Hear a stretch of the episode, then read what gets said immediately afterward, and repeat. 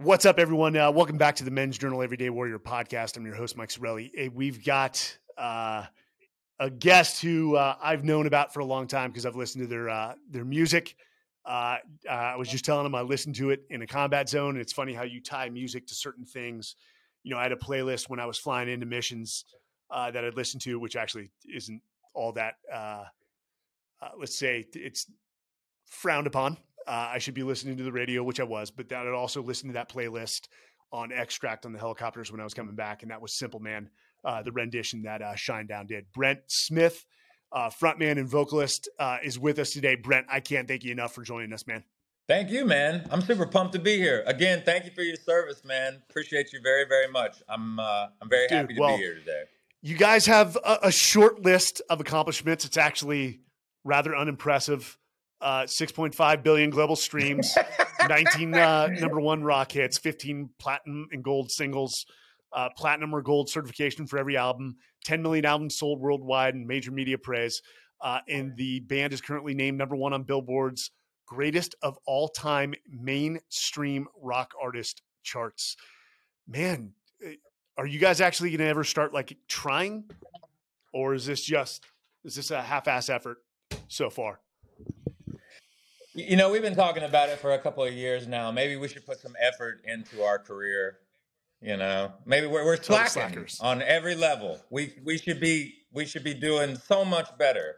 No, man, I think it's just we all come from the the dynamic of first of all, music to us is like medicine. It's what kept us alive. Um, you know, the one of my favorite quotes of all time is uh, from a philosopher named Frederick Nietzsche, and he said, "Without music, life would be a mistake." And uh, I always, for whatever reason, I've, I've identified with that since birth. I think, um, but for us, music is is more than just um, you know what you're listening to. It it's part. It becomes part of your DNA. Um, and for us, Shinedown as a band, lyrically, we've been talking about mental health for the better part of two decades.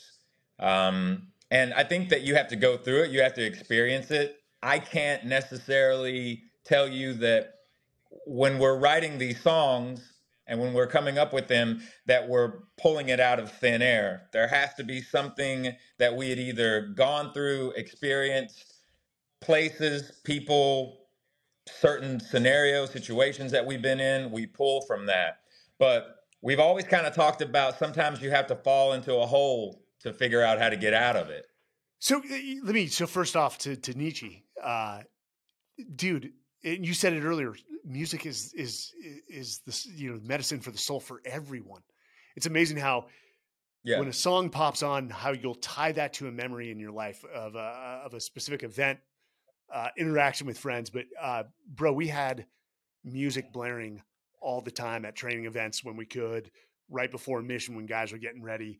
Uh, again, you were listening to it on the helicopter, uh, inserting into a mission, and then of course you take it, uh, turn it off. But well, he's absolutely right. Without music, God, this would be a, for, a, a freaking boring world. Um, let me ask you this, dude, because it seems like, and maybe it was. You said you've been pouring into your lyrics for over two decades to make sure that it has a a message. But thinking back to my 20s, uh, you know, you guys were a great band, but you're you're naive to the world in a lot of ways. You don't know what you don't know. Do you think that process you become you have become more deliberate in that message through your music uh, versus the uh, the the early years? Well, it's interesting. I have to kind of tie it back to the beginning, and the only way I know how to really dissect this or present it to you is to do yeah. it very, very honestly. Um, so I got to be honest. If I go all the way back to the very first album for us, um, a very, very close friend of mine once told me, "You will get your whole life to do your first record, and if that record is successful, you'll get about six months to do your second one." And that was exactly what happened. And uh, you know, fingers crossed, we were lucky with the first album, um, and I think about you know he was right, and the the friend of mine that said that was actually Brad Arnold yeah, from okay. Three Doors Down, and uh, so they they were like the first band. It's interesting because Leave a Whisper, which is the debut album, it turns 20 this year on May okay. 27th. Yeah, and uh, that in and of itself is astonishing to me. But yeah, the music that you grow up with, man, and like I go back to when I was like 14, 15 years old. I was heavily influenced by like punk but like hardcore punk. Like I'm talking about the exploited, uh, yeah. Fugazi. Um, you know, I, I, mean, I, straight edge, not straight edge. Wait, wait, for, hey, um, Brent, for, for those know, that don't know, where were you born and raised? I was born in uh, Knoxville, and you, and you, were into punk. You in Knoxville, Tennessee. Okay, I was like, yeah, I was San Jose, 100%. California, so punk was was prevalent out there. We were trying to go to Rancid concerts and NOFX concerts and, and yeah. Fugazi as much as possible, man. Um, so I'm with you. Uh, you still listen to a lot of punk, or has your yeah, man. I mean, even, you know, even to the point like I would listen to like the Dwarves. I was listening to you know, I'd go all the way back to bands like Television. You know, just wild stuff. But the unique thing about that was during this time, I'm like 14 years old. I remember my father coming into my room and I've got this stuff blasting, and my dad is like, Brent, I have no idea what these people are so mad about. but uh, like I understand you're evolving, you're a kid, you know, angst and all that. But he gave me a cassette and he said, When you get a moment, listen to this. And I was like, All right, Dad. I took it. He left the room. I threw it in the corner. About two weeks went by, and I'm like cleaning up my room or what have you. I still see this very, very vividly. I found the tape I grabbed the tape. I put it in a cassette player. Yeah, I'm dating dude, myself. Um, we're young. We're young. It happens. Yeah, exactly. I put it in the cassette player, and what my dad didn't realize that he had done was that he completely opened up an entirely different world to me because what was on that cassette was a guy by the name of Otis Redding. And Otis Redding got me to Al Green, which got me to Percy Sledge, which got me to Sam Cooke, Sam Hook, Sam Cooke got me to Marvin Gaye. Marvin Gaye got me to Nina Simone, Ella Fitzgerald, and Billie Holiday. So he opened up this world of R&B and soul music where it was the very first time that I heard people use their voice as an actual instrument. And it just kind of changed me. I was just like, I didn't even know this existed, you know? And so that my that right there was something that my dad had no idea what he had done, but he did something very magical for me. He he made my my listening palette very vast and very broad. And so I'm always kind of looking at the peripheral. I'm not trying to be tunnel vision. Uh, when I'm a kid, I was listening to after 14 years old, man. I was listening to anything and everything I could get my hands. Dude, on. I've got such a wide, eclectic uh, taste in music. Um, and I've actually found that I'm going more back to, and it wasn't even my roots. It was prior to my roots, like 70s, you know, from Lynyrd Skynyrd to Fleetwood Mac to CCR. Um, and so yeah. Will Sharman, who's, who's, you know, running the backstage, um, when we do like Instagram videos uh, of us jumping out of airplanes, he wants to, you know, naturally the younger generation wants to put the current music. In. I'm like, no, go with like, uh, uh, you know, Fleetwood Mac, this song, or, or Susie Q from CQ, uh, CCR and throw it in there. And so uh, I'm trying to revive yeah. for the younger generation. Like, hey, there was another genre of music that led to your your genre, and it's still cool as hell. Um, I think that that's very prevalent now, especially yeah. I have a 15 year old son. So, Generation Z, the great thing about this new generation is that they don't care about a born on date with music. Like, I mean, look at Kate Bush with Stranger Things, and I mean, look at Metallica with you know Master of Puppets and Stranger Things. I mean, also too that new series that just came out on HBO, The Last of Us. They like rekindled Linda Ronstadt. She ended up after that episode where they were playing that Linda Ronstadt track, like her streams went up something like forty nine hundred percent. You know, and but I noticed that more like with the TikTok generation, also too, all of these sound bites that they use, like this generation, they don't care when a song came out. They just care if it's cool or not, or if they like it. The, uh, the, the, you mentioned the Kate Bush thing with running up the hill. Um, I had forgotten about yeah. that song until I saw, saw uh, Stranger Things, and then I went and downloaded it again. And then uh, bro, I'll listen. Yeah, I will download a song and I will listen to it for like three days consecutively, just on uh, repeat. And of course, hey, you know what I'm getting annoyed with? With is uh, the uh, you know the the headphones nowadays, and your Apple phone will tell you like, "Hey, we suggest you turn the volume down." It's like, well, I appreciate your suggestion. Uh, I'm going to ignore that. In fact, I wish the volume would go higher on uh, on these things. But, um, dude, I want to get into your perspective because you've been through so much. Uh, but Simple Man, what, dude? I, I listened to your version more than the original. What what led to doing the rendition on that one? I'll be honest with you. It's an extremely long and detailed story. I'm going to do my best to make it as kind of compact as I can because I know we only have so much time. Um, the reality of the Simple Man rendition came out of, I don't want to necessarily say that it was an accident, but it definitely was not planned. So the original guitar player for Shinedown is a gentleman by the name of Jason Todd. And when I met Jason over 20 years ago, um, he had married into um, the Lynyrd Skynyrd family. So Ronnie Van Zant, who was the lead singer of Lynyrd Skynyrd, who passed away in the crash, um, his daughter Melody, that's who Jason was married to. And so Judy Van Zant, at the time when I found myself going to Jacksonville, Florida from Tennessee, working all these things out, trying to kind of put a band together and what have you, I just found myself, um, you know, kind of a part of this family. And the interesting thing is, is that at a certain point in time when I was in Jacksonville, I ran out of money and I just didn't have I was going to have to go back home. And I'd been down in Jacksonville for off and on about a year. Judy had found out, which was Ronnie's mm-hmm, widow mm-hmm. and Melody's mother.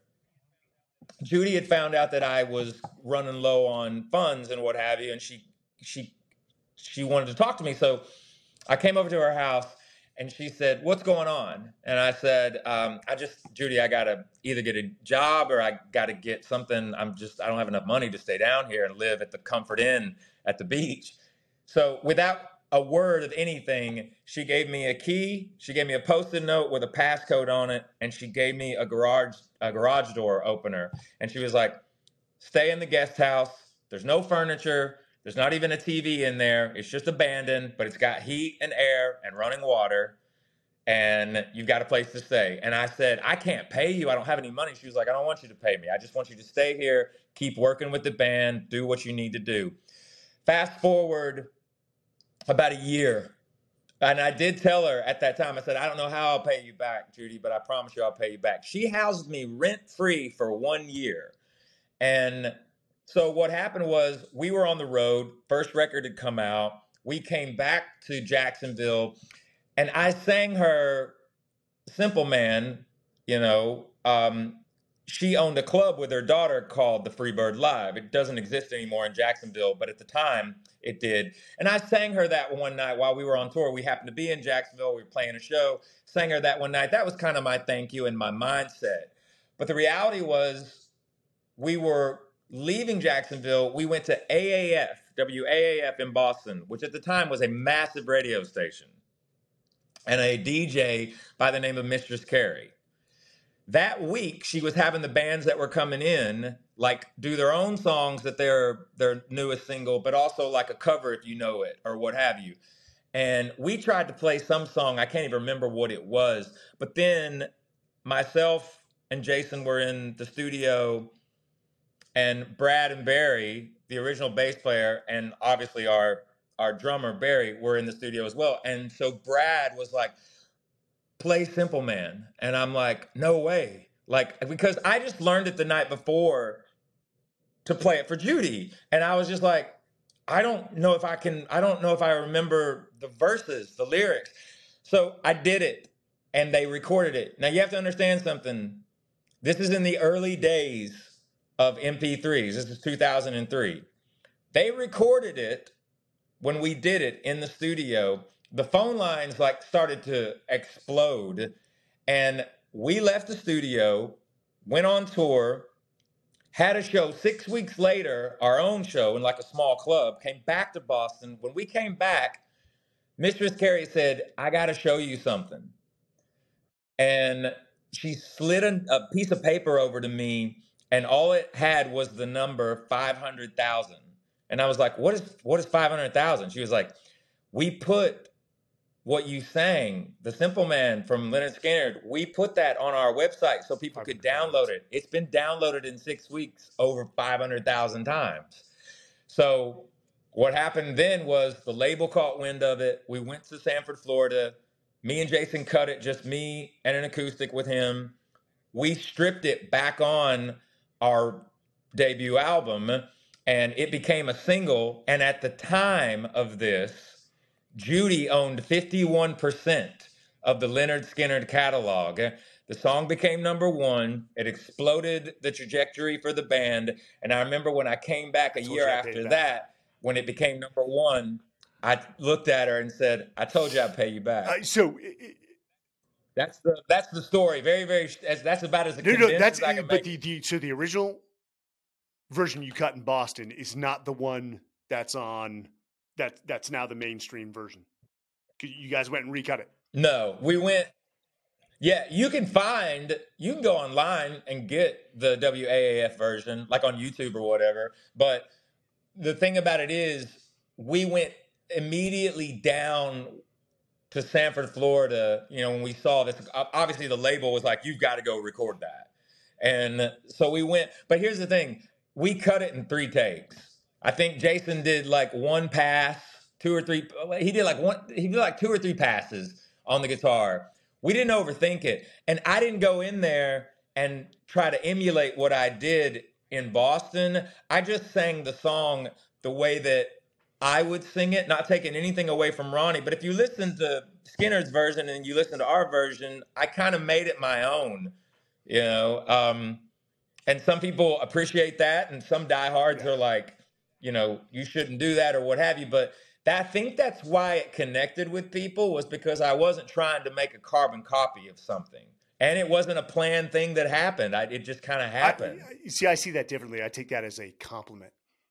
If someone cites one of well, you know, somebody cites something out of my book and uses it for for their game, it doesn't bother me at all. I, I take that. I, I, always like to say that plagiarism is the highest form of flattery. Uh, not that you, you guys plagiarized, um, but that's I mean that is that's an awesome story, man. Uh, let's talk about leadership because you're probably one of sure the few frontman singers I've ever met that likes to talk about overcoming, you know, challenges, perseverance, tenacity. Uh, you talk a lot about your personal experiences, which I always take, and I say this on every podcast. Vulnerability is one of the most uh, the highest forms of moral courage, in my opinion. And it does not mean you're weak. And okay. you've done that with your addiction and no. all that you've learned. But more so, you guys have been talking about mental health, let's be honest, before it actually became the hot topic that it is today.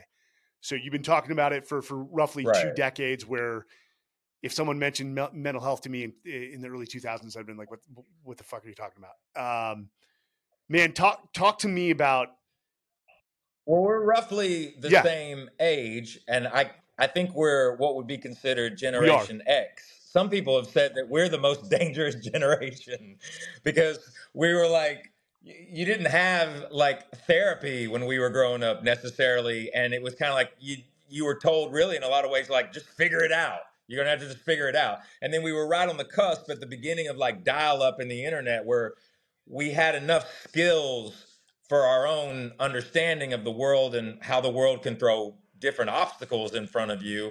Um, but yeah, every generation is different. You know, millennials aren't like Generation X, baby boomers aren't like Generation Z. It it all depends on how you look at it. But yeah, I mean, I, I when I was growing up, I was very fortunate. I had a very very yeah. loving family, yes. a very understanding mother, a very understanding dad. Um, my grandparents were like a huge part of my work ethic. My granny, which is my mother's mother, who is still alive today, I got my work ethic from her.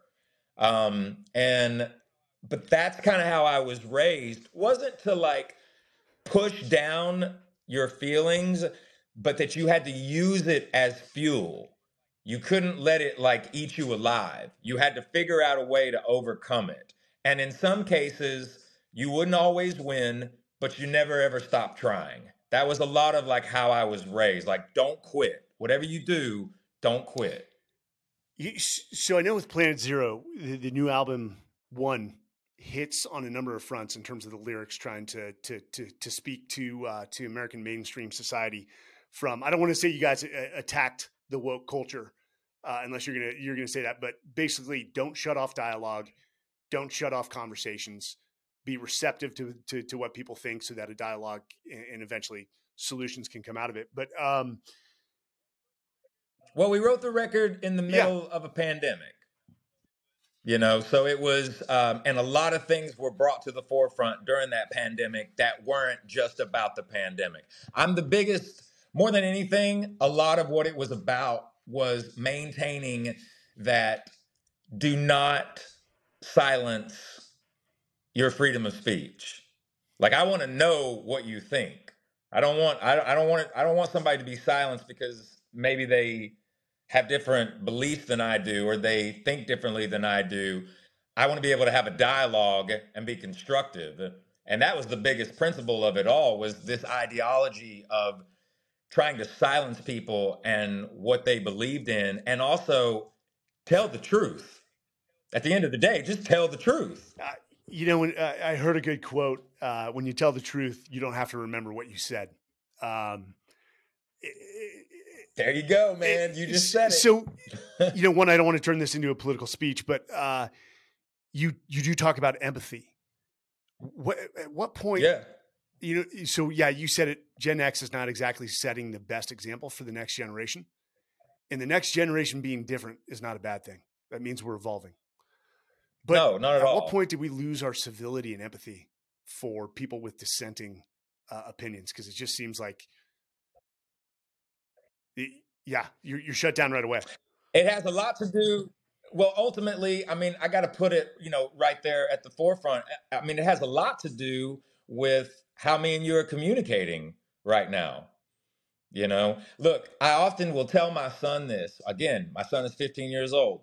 He has a smartphone. He's extremely technologically savvy. He knows more stuff about an iPhone than I do.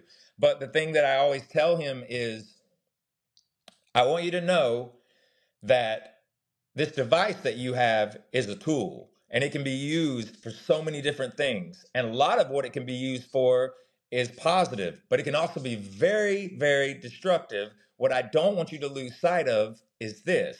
You are in control of the, of the device. The device doesn't need to be in control of you. And so I think for all of us, a lot of where all of a sudden it became hang on a second, everybody is starting to lose really their compassion for each other and their empathy for each other because social media is um, it's the wild wild west. You know what i mean? It's just it's it's crazy. Like what you know kids at a young age what they actually can see. You know what i mean? At an early stuff that we never saw you know, at our age. Like, I mean, it's insane. Um, but here's the thing about that there's yeah. two sides to that. Because any question that you have, anything that you want to know about, any kind of main acknowledgement, like you can take your phone out and ask it, how do I perform? Uh, how do I take someone's appendix out?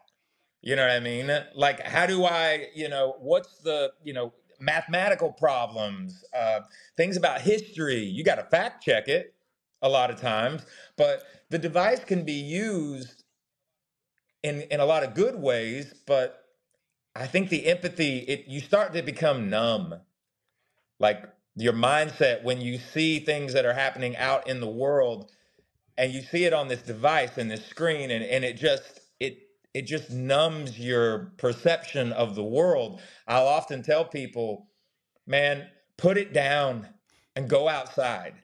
Like go like just leave it and go outside for a minute. It, you you would be it's wild to watch people if they leave their phone somewhere or they don't know where they put it. They go into a panic attack. You know what I mean? It's so, eh, crazy. So I, I just released this book, The Everyday Warrior. I was on an expedition. Uh, I was actually in Antarctica when it re- released, but uh, we talk about social media, and I just love how you said that it's a two sided coin. There's some great things about social media that I can watch what's going in with with former brothers in arms who may be in New York when I'm in Texas, and I'm watching their smile with their family, and that's that's awesome. But that thing yeah. is all consuming, and we so for this generation that mm-hmm. grew up with it, uh, by the time they're 70, on average, they will have spent six years of their life on social media. Six years. Somebody can become a pretty good uh, guitar player in six years. Somebody could start a business in six years and get it uh, profitable. That's a massive amount of uh, of time. We so what I said is do this one thing, and, and this is hard because you know I'll tell you one more thing. Uh, is come the weekend, turn your social media off. Go live your adventure with your buddies, your yeah. your, your family, your spouse, and then turn it back on on Monday. And if you want to you want to post about your adventure, do it. But if you can just train yourself, right. it's like Pavlov's dog, to just put that phone down or turn yeah. social media off on the weekend, bro, for your mental and spiritual yeah. health, it is huge. But the funniest thing, uh, Brett, when Antarctica we had zero Wi-Fi, zero cellular. Yeah, I was gonna say, what is so, Antarctica? Believe it or not, like? there was some dudes from uh, actually one Tyler from uh, Starlink. So they they connected the camp for the first time ever with Wi-Fi, and they also te- they also tested it oh, okay. on top of Mount Vinson. Um, and uh, funny, you would catch guys, to include myself, where you still have your phones on you because you want to know the time and stuff like that. But I would see guys as we're sitting around a table eating or uh, uh, drinking coffee, they would pick it up. It was habitual. They'd pick it up to to see what was on social media, and they're like, "Oh yeah," and they put it down. And even after nine days, they didn't break that. You see, them picking it up. It's uh, it, they, yeah. those things are uh, are are addictive. Um, I actually have never heard it the way that you just presented it, though. That's actually a really, really good way of looking at it because the weekends, you know, historically through time, you know, that's your weekend. That's your time to kind of relax, be with your family and what have you. You know what? That's a really good method if you can do it, which is just you still have your phone, but you just don't look at the social media. On Saturdays and Sundays, you just like after Friday, just don't look at it. You can pick it up on Monday. It's not like it's going anywhere. We're about to uh, start a live podcast with uh, four other dudes who are, who are hilarious. Uh, John Welbourn, who played in the NFL, uh, two MMA guys, and then uh, one guy who's a former SEAL, but now like a renowned uh, human performance doc Eh, eh, doctor. And we're we're going to tell people, hey, this Friday evening, sign off, go live your life as a reminder. Yeah. And, and we do it in the book, but when when you're talking to your son, I can tell you are a, a devoted father, and you're trying to pass lessons on. That that's the point. Le- leading kids is no longer no different than leading yeah. a band in, in, in your guys. You're trying to develop the people below you. What are and I also let him teach course. me too. That's the other thing, man. Like I that's sometimes you know the the old guard is like I'm the boss, I'm the dad. When you're 18, you can do whatever you want, but right now what I say goes. I'm not necessarily like that. I like we communicate back and forth with each other. He teaches me a great deal. I, I will mirror that. Uh, I'll say the relationship with my children. They're located in Virginia Beach. I'm in Texas. Went through an awful divorce. Divorce. I'm not in that position to be do as I say uh, type of guy. So I do have conversations, but mm-hmm. dude, I, their their EQ for their age is they're they're ten years ahead of me in terms of emotional intelligence. Yeah. I, am pretty uh, impressed uh, with that. Pretty wild. You've been through a lot, brother, especially the addiction, man. I, and I know once you got back into fitness, you lost 70 pounds. That, that's insane. Uh, mm-hmm. What, what, what are those three to five things that you're trying to teach your son those, those lessons you're, you're imparting? Cause again, you never know it's going to be your last day, but what, what are the primary things you're trying to reinforce with him? Um, the biggest thing, probably, I, I, don't have them in, you know, yeah. three or you know, three, four, five different things. I don't have them in any specific order. One of the main things that I focus primarily with him on is ultimately believing in yourself. Like there are going to be moments in your life where like you're not going to have people around you, and it's going to have to come from you. Um, and that's going to be through experience and trial and error. And that's okay. Like, you're not going to win everything that you go after every time you go after it. But probably the biggest focus with him is that I don't want him to be afraid of his failure. Like I tell him all the time, do not be afraid to fail, kid. Because here's the thing you gotta have those moments to fail so that you know what to do next time or do you know how to grow and how to get to the next level? Because your your life and your legacy is not going to be built by your failure. Your life and your legacy is going to be built by the fact that you refuse to give up. And another element to that is i try to teach him how to lead from the front and try to be the hardest worker in the room and surround himself with like-minded people Hey, it's Kaley Cuoco for Priceline. Ready to go to your happy place for a happy price? Well, why didn't you say so? Just download the Priceline app right now and save up to 60% on hotels. So, whether it's Cousin Kevin's Kazoo concert in Kansas City, go Kevin, or Becky's Bachelorette Bash in Bermuda, you never have to miss a trip ever again. So, download the Priceline app today. Your savings are waiting. Go to your happy place for a happy price. Go to your happy price, Priceline. Um, you know, as he gets older, he wants to know a little bit more about how I got where I am and where I'm going and more about the band. Because I think that there's something that I should touch on here for people that may not know the ins and outs, you know, of my relationship with my son. And there's a reason for that because it's a personal relationship between me and my son. Um, but the thing is, is from the moment he was born, I've never made it about me. So when I'm with him, because I'm on the road 280 days out of the year, and it's it's been like that since he was born. And I've had him on the road with me when he was younger, and he's been to different countries with me and things of that nature. But as he started to develop, and he got like, by the time he was like 10 years old, you know, moving into, you know, 12, 13, you know, becoming a teenager, a young man, um, it's just been very, very important that when I'm in front of him, like when I'm physically in front of him, I'm very lucky that we have this technology like FaceTime. I can see him because a lot of times he doesn't want to talk to me on the phone. He doesn't want to text me. He wants to FaceTime me, which I have absolutely no problem with. Um, but the thing is, is that I just I make it about him because he's in the development stages in his life, and so he doesn't really ask a lot about the band. Um, his friends and even some of his friends' parents, they kind of know who his dad is, but I also don't offer myself yeah. up either. Um, I'm there to do whatever I need to do to make sure that he is getting everything that he needs from a physical standpoint and from a mental standpoint as his father. Um, but a lot of it all ties into that. Like I said, I'm trying to teach him to believe in himself, to have confidence in himself, to not beat himself up. You know, as long as he's trying at everything he's going after, you're not going to win everything. Don't let it get in your head. He's a he's a really really he's it's it's pretty wild to watch. He's the only freshman in his high school that's on the freshman and the junior varsity okay. basketball team. So he, you know, I'm five eight. He's 15. I'm 45. He's already six foot one. You know, um, and uh, I hope he doesn't stop growing because uh, he very much is looking at a future. And you know, he's up every morning at 4 a.m. He'll throw 300. You know, he'll throw 300 shots up before he goes to the bus stop.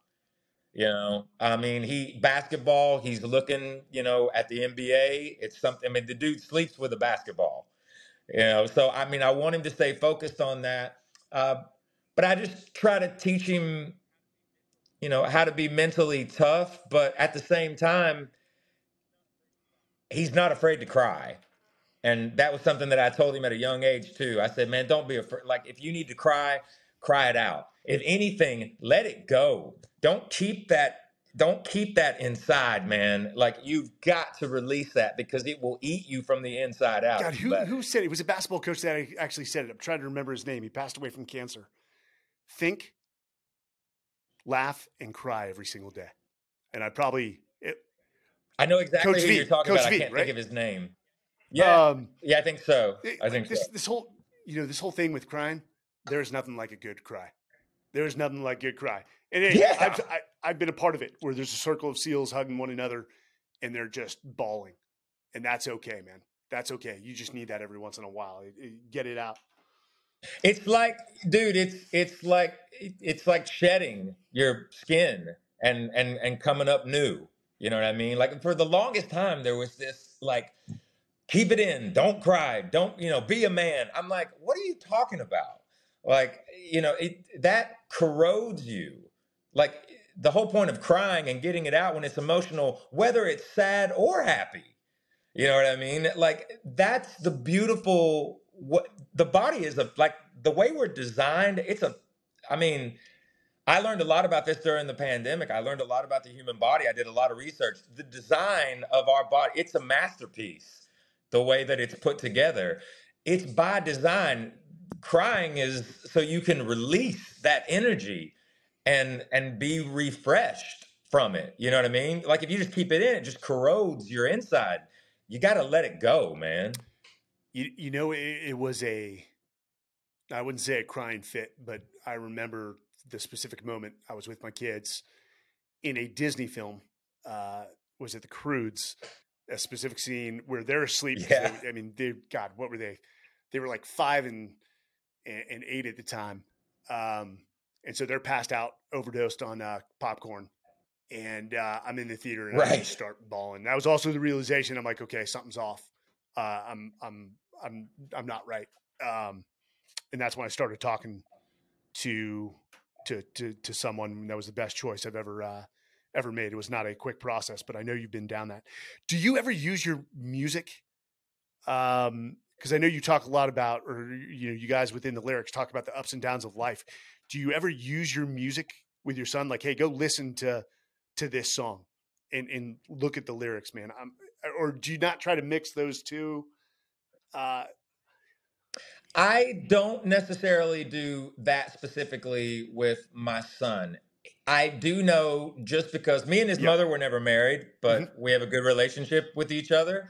Um, and oddly enough, uh, his mother's mother, his nana, his grandmother on his on his mom's side, she has told me before that when she's in the car with him or what have you, um, if they're driving around and they're listening to the radio, and I come on, um, he will a lot of times he'll he'll turn it up and they'll like listen to it. Like it'll be background noise, and then if he hears my voice, he'll turn it up.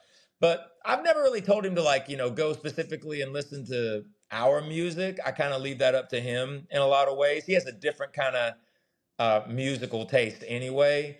But I mean, the good thing is, is that will always be there for him in the future. You know, as he gets older and he, you know, starts to mature, and you know, I think that once again with him, it's I want you to be a kid. Yeah. You can yeah. be an, you got plenty of time to be an adult, man. You know what I mean? I, I want you to be a kid right there's now. A, there's a great line from uh, the new version of uh, the movie Dune. Uh, I know they're coming out with a second part where the father looks at the son, says, "Hey, whether you choose to be the uh, the ruler of our family or not uh, is is your choice. All I ever needed you to be was my son.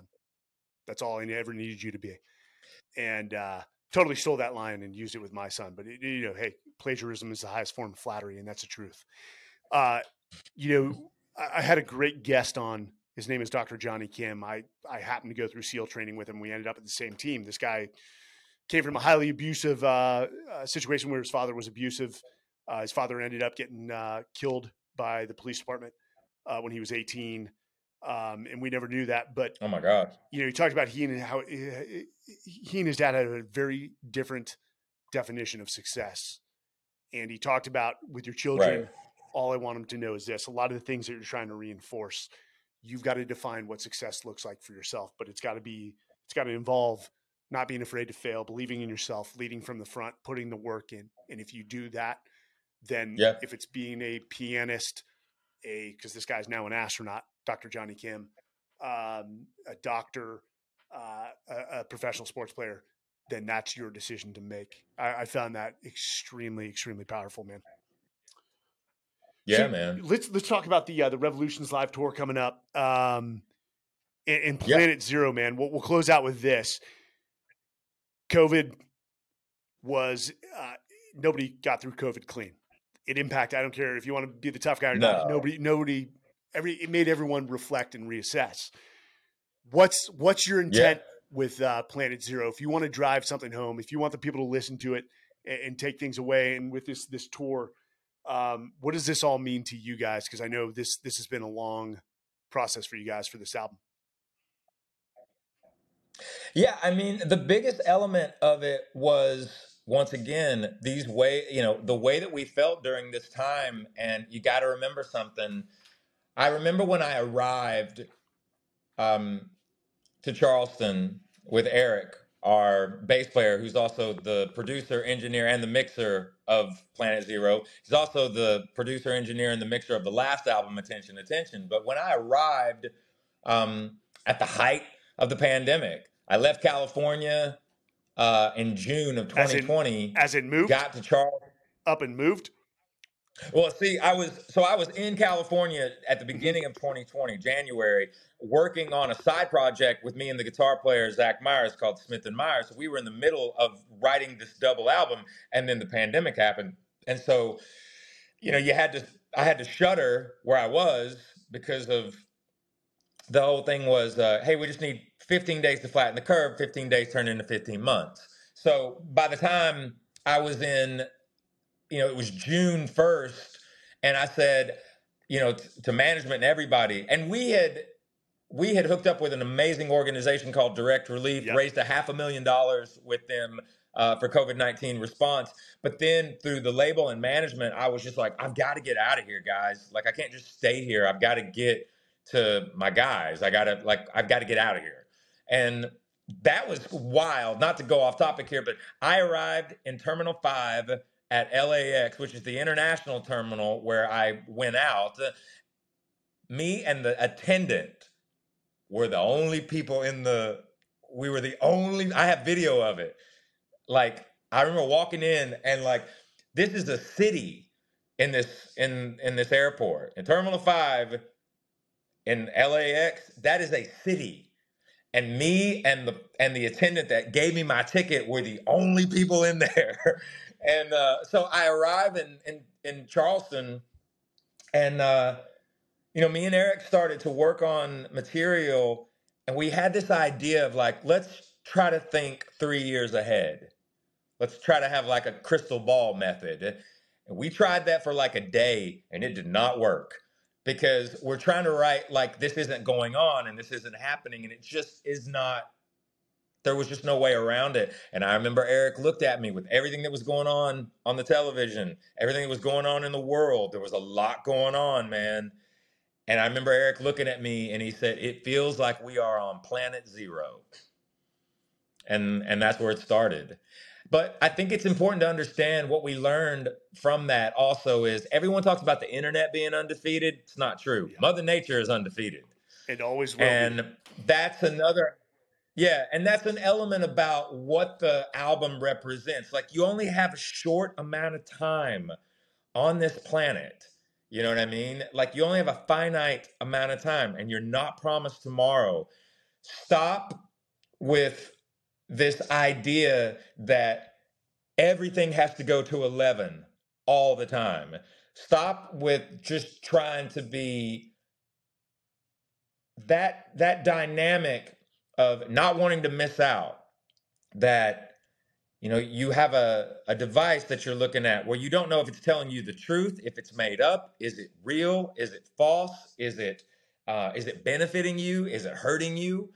Um, you've got to ask questions, of course, but the whole record is about our society and that we have to take care of one another and we all have to be accountable for each other as well. We all are related to each other in some way. We all came from from the same principle. We all came from the same part of the universe. I will dispute it with anybody that tells me otherwise. Like, well, I didn't come from you and I'm not related to this and that's not related to me. No, man, it's all connected.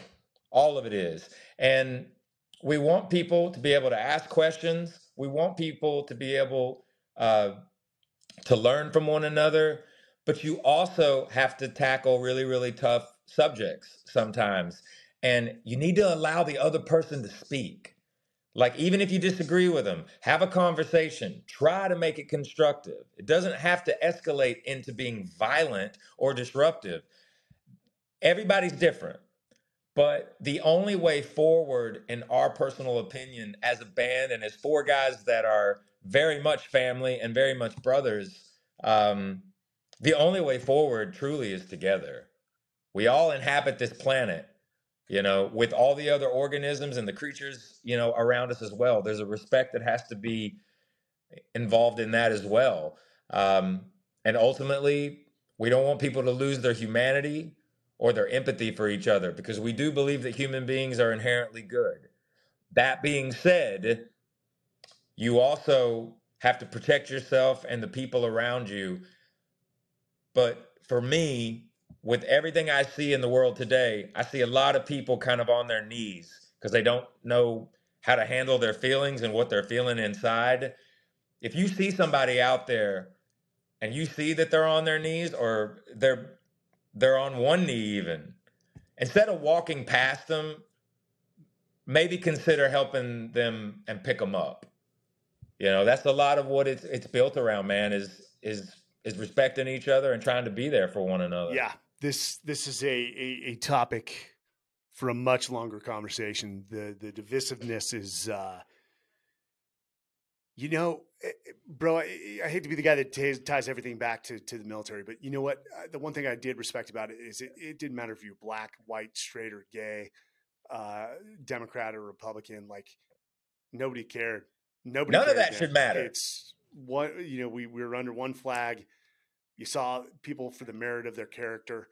Um, that's what yeah. I respected. And uh, yeah, we we've got a real leadership problem within this uh, this nation. And you talk about accountability, dude. You know what? Yeah. Holding somebody accountable. Well, first it starts with you. You got to be able to hold yourself accountable uh, before you can hold others accountable. And I know you agree with yeah. that, preaching to the choir, but accountability is a uh, is a hard conversation. How I reframe it when I because I do leadership development for for companies is I say, guys, go back to parenting again. One of the highest forms of compassion or love is accountability. If yeah. you see your son or daughter do something wrong, right. what do you do? You don't hesitate to pull them over, and hopefully in a professional and tactful way, without yelling, you say, "Hey, listen, what you just did there. Why'd you make that decision? Do you feel it was the right decision? No, you know it wasn't the right decision. Now, how are you going to change that moving mm-hmm. forward? I mean, ultimately, as a parent, what do you what do you want? You want your kids to be good, competent human beings who contribute to society, impact others around them, and ultimately they have to be self uh, sustainable because they're you, you, know you can't keep them in the coop yeah. uh, forever. Um, how excited are you guys about this tour and, and getting that mass- message uh, out there? I, I got to imagine going on tour, you're just smoked by the end of it. Man, well, no, I mean, it just we work really, really hard. But the good thing is, is you know, 20 years of doing it and doing it professionally, you have to keep your eyes and ears open at all times um, because there is a way to do it productively. Um, you know, we have a staff when we're doing these bigger shows. Our staff has grown to about when you count the band and everybody involved with the buses and the trucks and everything all together, we have a staff of roughly 77 people. Um, and then we've got two other bands uh, a lot of times when we're doing these tours and what have you, and then they have a staff. So any given day, you know, we're responsible for roughly 180 people per show. It's a big, you know, you're building a city, man, and you know, and creating this environment for people. Um, but for us, it's a huge part of what we do. The live aspect of our shows are what we're known for because we're always trying to outdo what we've already done and make it exciting for people. But our main mission with the audience is, you know, if they walked into the venue, the fairgrounds, the festival, wherever we're playing, the goal for us is if you walked in, we want to try and have you float out. You know, so it's always just about lifting people up and and making, you know, it, I still to this day, man, like you know, my granny once told me, she said, find something that you love more than anything in the world, and you'll never work a day in your life. Um, I will tell you, it's a lot of work, but it is a labor of love. And I still am very humbled and grateful. And I take it, um, I don't ever take it for granted, man, that I truly get to do what I love for a living. And honestly, Mike, I, I'll tell you this too. Feel very, very fortunate that from the moment I entered the earth, I always knew what I wanted to do. Like I'm doing today, ever since I can remember. Um, I wanted to be a singer and a songwriter and a performer, uh, and that's what I'm able to do. So, and for that reason, I'm very lucky. you are blessed because there's a lot of people out there, especially with COVID, that made them reassess, and quite frankly, they don't know where their next passion is. Um, and you you know sometimes that's fine, dude. You're you're gonna figure it out. Just be iterative. Um, so the tour starts April 3rd in Saginaw, Michigan. Yep. Uh, ends September yep. 7th, 10th uh, in Virginia at the International Raceway. Um, let me ask you this, dude, because one, you look good. Uh, I mean that. You, oh, thanks. You, you stay on top of your, your fitness and diet. When you're on the road, I'm assuming I'm assuming you guys are on a tour bus, correct? Yeah. Mm, All right. Multiple buses. Do you do you do like a body scan before you leave and when you come back? Do you do you uh no? Nah, like you, you always know. Like, uh, here's my. This is how I know I'm in my fighting weight. My pants, thirty-two thirty. As long as I got a couple of thumbs in between the 32, I'm good to go. So, I know I But again, 20 years on the road, do you have a system down? Do you have a trainer that's saying, okay, hey, man, you're probably not going to get to a gym every day. Do, you guys bring some travel stuff or do you, do you make it a point? Well, that's the thing. We create a, well, we, because we've been doing it for so long, we are able to. So we this this particular tour, most tours we're running between six to twelve buses. So there is always one bus. Once it is dumped for the day, it becomes what we call the yard, and so that truck becomes the yard. So there's a heavy bag in there. There's an elliptical. There's an assault bike. There's a treadmill in there. There's multiple weights in there. There's kettlebells in there. There's resistance bands mats on the floor. We all try to get in there all together a lot of times, and we'll do AMRAP or we'll do circuit or we'll do Tabata, and we just do it with each other more than anything. And then as far as the diet is concerned out there, most of the time we're really fortunate to carry uh, mm-hmm. catering but you just advance it. You know, you, you, try to give everybody a little bit of something. You always make sure there's two proteins. There's always a pasta. There's always a vegan and a vegetarian option. There's always a salad bar. So it's kind of one of those things where you know how to eat right. You know what I mean? So, you know, we, we keep cookies and cakes and stuff out there for people that want them and, and, and what have you, but there's always juicers and, and what, uh, but just doing this over time, you learn that um, we kind of, speaking of the military, we kind of run it like a military out there just with how active we are. And you know we're essentially working out two times a day to be able to do what we do on stage because you know especially in the summertime what we'll end up doing is when you're in those hotter states and you're starting to cook around 90 100 degrees you start talking about touring amphitheaters or festivals right in the middle of june to basically the end of august uh, early september we will hotbox ourselves in those trucks every day. So it's like yeah. double the heat in there. We're usually working out by no later than four o'clock. The workouts are usually an hour to an hour and a half. And then, you know, we're drenched. And then I need to eat by six o'clock because I'm usually on stage by nine. I have to have three hours yeah. before I go on stage. And uh, if we didn't do that, if we didn't work out like that, if we weren't, you know, have that kind of mobility and what have you, we wouldn't be able to do I mean, quite frankly, at our age, what we do on stage. I've always looked at age as like a number, but you have to be conditioned to do it. Man. Yeah, with with regards to the workouts, are you guys coming up with those, or do you have somebody that sort of is pushing you? We all, yeah, like each yeah. guy will get, and our um, our videographer will get in there with us too, Sanjay. So sometimes, you know, we'll have other uh, crew members they'll come in if they they all everybody knows like four o'clock every day we're in there. So like if you want to come in and do it with us, you can. But like we'll rotate it. So Eric may come up with it one day, Barry might come up with it the next day, Zach may come up with it the next day. They may all look at me, you know, with a week of shows and be like, "We don't want to think, Brent. Just come up with something every day, and then I'll put it together." But yeah, it's it's very much a we're all. Well, we're dude, if you're up for it, uh, I'm looking at the locations. If Men's Journal received an invite to come uh, film one of your workouts, we would love to do it. Yeah. Uh, and may stick around for the show if uh, those ticket extended. Bring it on, well, man. I've got a few last questions and we close it out in a traditional way. Do you guys hate Texas? What what the hell, man? No, we we played Texas last year. We we did a, we did we did Irving, Texas last year. We did uh, Houston. We did Dallas. We just don't have any Texas on this run at the moment. We we've got another part of the year. we, this is this is not the only tour we're doing. Is April third through you know May May yeah. 9th, I think is what it is. But uh, no, we okay. love Texas. All right, we're gonna hold you to that. Uh, I, Bozeman, Montana. Uh, we will be there if we we have an invite from you, sir. You one thousand percent have an invite, and you got carte blanche, man. We got the red carpet laid out. Whatever, whatever show you want to come to, man. At any Thank point you. in time, bring it Done. on. Beware, be wary of the invites you extend. Uh, so, you know, we're all concerned about our our our legacy, and and and your legacy is cemented.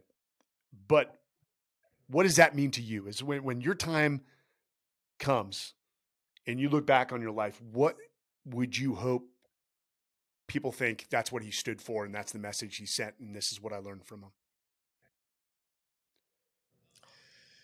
Um, it's such an interesting question. Um, you know, a, I got asked a question one time that was, um, you've had your moment and you've gone to the great beyond, and there you stand in front of God, what would you like him to say to you? And I said, I would like him to say, Go back. You're not done. so I, you know, my demise, if you will, and some people look at that word as like, well, that's like, you know, we're all going to pass away. It's part of life. Um, I think if anything, a legacy is not only what you contributed while you were alive, but it's the impact that you left on people. And once again, the biggest impact that I would want that came from me to the people around me and to the people out, you know, on this planet and beyond is uh, no matter what, believe in yourself. Like, don't, at the end of the day, you come into this world alone in a lot of ways, and you're going to leave the same way. But you're all we're all made up of energy. You know, this is a shell more than anything. It's funny because sometimes people will talk about when someone passes away and they're at the funeral and they'll talk about I can't believe they're gone. Isn't it so sad that they're gone? And I tend to disagree with that because I look at it I look at it like this. They're not gone. They're everywhere. You know, so you don't I don't know if you have. I don't know if you necessarily ever really Dead don't die. die. You know, yeah, man. It's it's it's all in your perception. But more than anything, I hope that people will say that I was a vessel for encouragement and believing in yourself, and ultimately leading from the front and do the best to be the hardest worker in the room and surround yourself with like-minded Man, power, people. Powerful, powerful words. Um, and no, if the dead, if the living left an impact, then you you definitely uh, the dead don't die. Um, well, Brett, yeah, we're, we're going to spread the message about this tour. Uh, I'll contact your team about Bozeman. Thank you, because uh, I've got a crew of uh, yeah uh, of some special operations guys that would love to come and get a workout with you uh, on that on that day if it's available. Dude, you you have an open invitation at any time, man. For for you and whoever you want to bring, man. I'm telling you right now, like you got carte blanche, red carpet all the thank way. You, Anytime. Means the uh, the world. Thank you for joining us today, uh, and thank you for the music that was on my iPod again. uh, in those combat zones, man. You talk about impact, you have. Uh, even if it g- gave me just a brief minute of uh, relaxation before uh, turning it back on, man. So, for everyone, thanks for joining joining us, the Men's Journal Everyday Warrior podcast. I'm your host, Mike Sarraille. Until next time.